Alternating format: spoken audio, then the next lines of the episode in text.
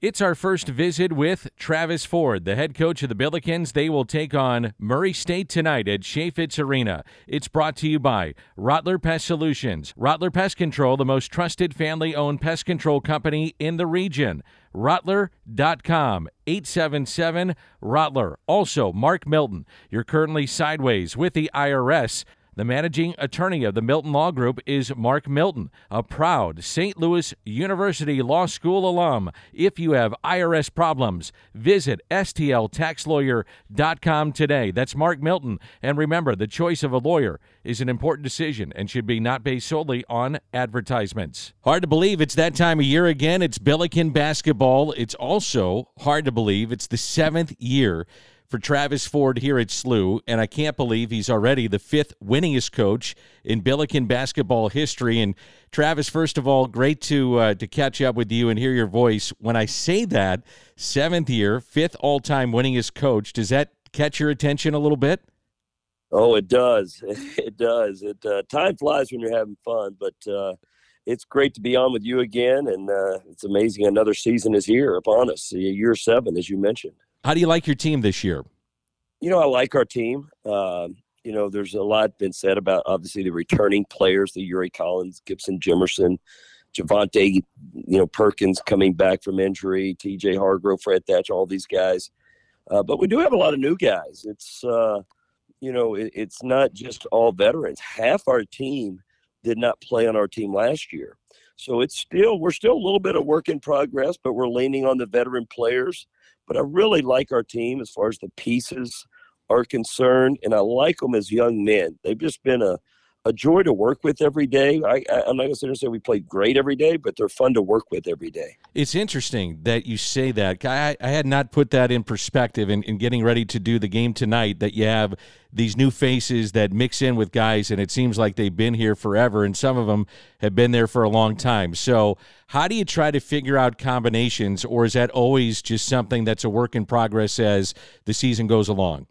Well, you hit the nail on the head. It's a work in progress. Uh, you know, as you know, there's you know a lot of expectations on this team, and uh, you know, the, and, and I think there should be. I think we've got a chance to be a really good team but it's not you know it's not all veterans we're still trying to figure out how to work you know work in javon pickett work in sincere parker uh, we have some freshmen larry hughes jr kellen thames that are going to really you know have a chance to play for this team. Jake forster's another transfer that's going to play big minutes. So there's about four or five guys that are still figuring it out. Um, so we're going to have to rely on the veteran guys here early and, and our schedule doesn't give us any breaks. They're all very difficult games, but this is going to be a little bit of a work in progress uh, as we work in the new guys. You've seen kids, countless kids, come back from injury, and I'm sure you yourself have, have done that.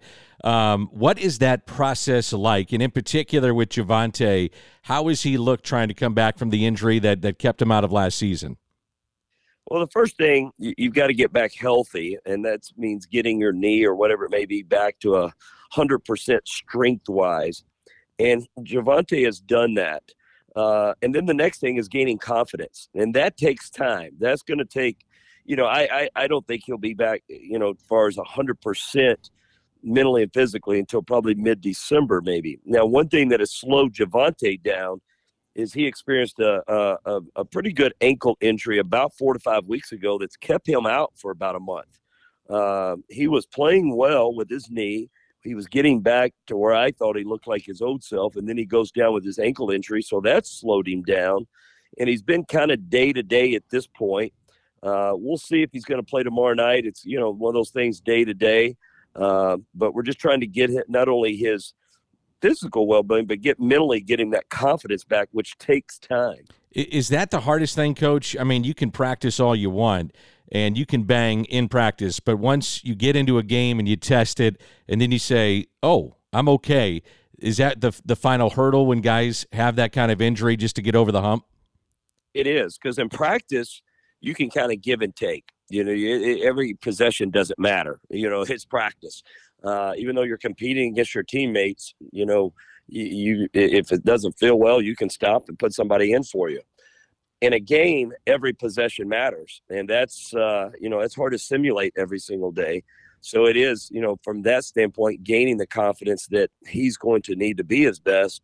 It's just going to take game reps, uh, and you know that's just going to take some time. His preparation this year felt back to a sense of normalcy when everything you've had to go through with the COVID year, losing Javonte last year, uh, the oddity of the COVID year, all those different things. Now dealing with NIL, all those things. Is, is it felt like a sense of somewhat normalcy getting ready for this year? You know, it has. You know, we're back obviously 100% as far as the COVID, uh, you know, things are concerned. There, there's there's no stipulations or anything that we're going through on a daily basis like we used to go through. So that part's back to normalcy. Uh, and yeah, from that standpoint, we've had a lot of nagging injuries here in preseason, quite a few, which is not uncommon. Every team goes through them. Uh, it just seems like it's been some of our better players, some of our top five or six guys have been missed substantial substantial amount of time. But again, that's part of it. Uh, you know, as we start tomorrow night, we're not 100% healthy, but you know, I think everybody's going to have a chance to play. Who's impressed you in this this preseason so far? And I know you guys have been practicing forever, but who's some names that that players, as you mentioned, you got a lot of guys coming back that we know of, but the the Fred Thatches, the Yuris, the Javontes, and some others, Gibson, Jimerson. Who are some other guys though that have really caught your eye that will impress people when they uh, they head to Chaifetz? Yeah, you, you, mentioned all you know all the guys everybody knows about that are that are going to be the backbone of our team, which are Yuri and Gibson and Javonte and Fred Thatch and Francis. They're they're the backbone of our team. As we mix in a guy like Javon Pickett, who's had a you know really good career at uh, at Missouri. He's going to be a leader for us. He's going to play a lot of minutes. I, he, we need him to be a stat guy. Uh, what I mean by that: rebound, score points, be a really good defender and he's capable of doing that. Sincere Parker is a guy that's going to come off the bench and can score points. Uh, we need him, you know, continue to get better defense as he is. He's really improved, but he can score points for us. Jake Forster's a new player that you know that will be splitting time with Francis Okoro at the center spot. You know, and then surprise, you know, we didn't expect our freshmen to be able to play on this team. But I think you'll see Larry Hughes has really been impressive in preseason practice. He's proven that we can stick him in, and uh, and I think he can hold his own as well as Kellen Thames. He can hold his own. So those guys, I wouldn't be afraid to put in the game, uh, which is probably a little surprising because we didn't really expect those guys to be ready to go. Coach, what do you tell Yuri Collins uh, to improve upon this year? So last year he leads the the country in assists. He's one of the top defenders that you have on your team. Uh, you have a very close relationship with him. What do you say? You say, Yuri, hey, this year let's let's do this. Let's let's make this year about this goal individually. What what do you try to do with him? Yeah, you know, Yuri, there's so much that's said about Yuri that he deserves as being one of the top point guards in the country. I, I think he's the best point guard in the country. But we we put so much on his shoulders. You know, he has the ball in his hands 95% of the time. Uh, what I've you know tried to talk to him about is first of all, continue to get your assists. Let's try to cut down the turnovers, but don't feel like you have to do it all. And it's easy for a guy to feel like that because he does have the ball in his hand so much. But don't feel like you've got to make that home run play every possession you know, you're going to play 35 minutes a game. The only reason Yuri will be coming out of the game is if he needs a break because he's tired and he'll need a couple minutes here and there, or he's in foul trouble or something like that. Otherwise, he's going to be in the game, uh, you know, the majority of the time. But, you know, lead us on offense, lead us on defense, but don't feel like you have to do everything.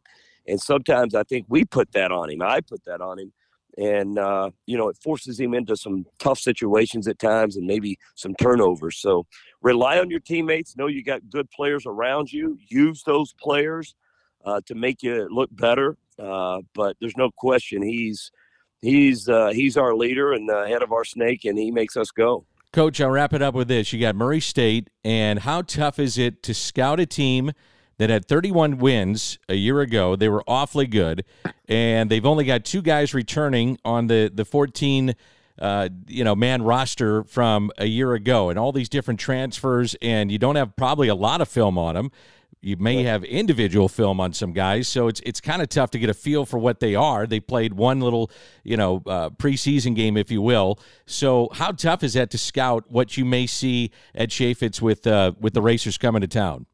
Well, it's very difficult. It, it, it, it's a little scary. Uh, we'll sleep real well tonight because you don't know. They've got 12 new players, but what they have, Dan, is they got basically an all-star team of lower, low, a little bit lower Division One players, JUCO players, transfers. And what I mean by all-star team is they've taken the best players off of Stetson, who averaged 18 points a game. One of the top players off Belmont's team, who's transferred over to Murray. They got two junior college All Americans, two D2 All Americans. So they've put like they've gotten like the best players off some really good teams. So I told our team it's almost like an all-star team they've put together. These are high-level transfers. And as we all know, Murray's got one of the best basketball traditions in all of college basketball. I mean, they're good every single year. Finish the year ranked 18th in America, so they're able to go get these good transfers because they do have such great tradition. You know, they put out Ja Morant, who's one of the best players in the NBA right now. So it's like a it's like a an all-star team that they've formed together who are really talented offensively. I mean, all of them. Every transfer they took from last year averaged double figures, and a lot of them were up in the 17, 18 points a game. I don't care where you're playing. That's a lot of points. And my final question is I was doing some of the numbers of your non conference schedule. Coach, it's got to be in the top five, top 10 of non conference schedules in the country. It, it is loaded this year for you guys. Yeah, it, it is, and you know, per all the numbers and stats everybody puts out, it's considered uh, out of all Division One schools, probably top five, top eight non-conference uh, yeah. schedules, just based on net scores and analytics that everybody puts out. You know, a lot of people put out tomorrow night's games one of the top five opening day games because two teams that are supposed to be really good. Um, so you know, it, it's it's difficult. It, it back in June, it looked good. Right now, as I sit here, like, oh my goodness, what have I done? But uh, right, you know, but it's what our team needs. It gives us a lot of opportunities, and that's what you want at this point in time. Just every night's going to be an opportunity to prove yourself against really good competition. Can't wait to see it, Chaifetz, coach. Should be a fun year, and uh, as always, thanks for doing this. Thanks so much. Appreciate it.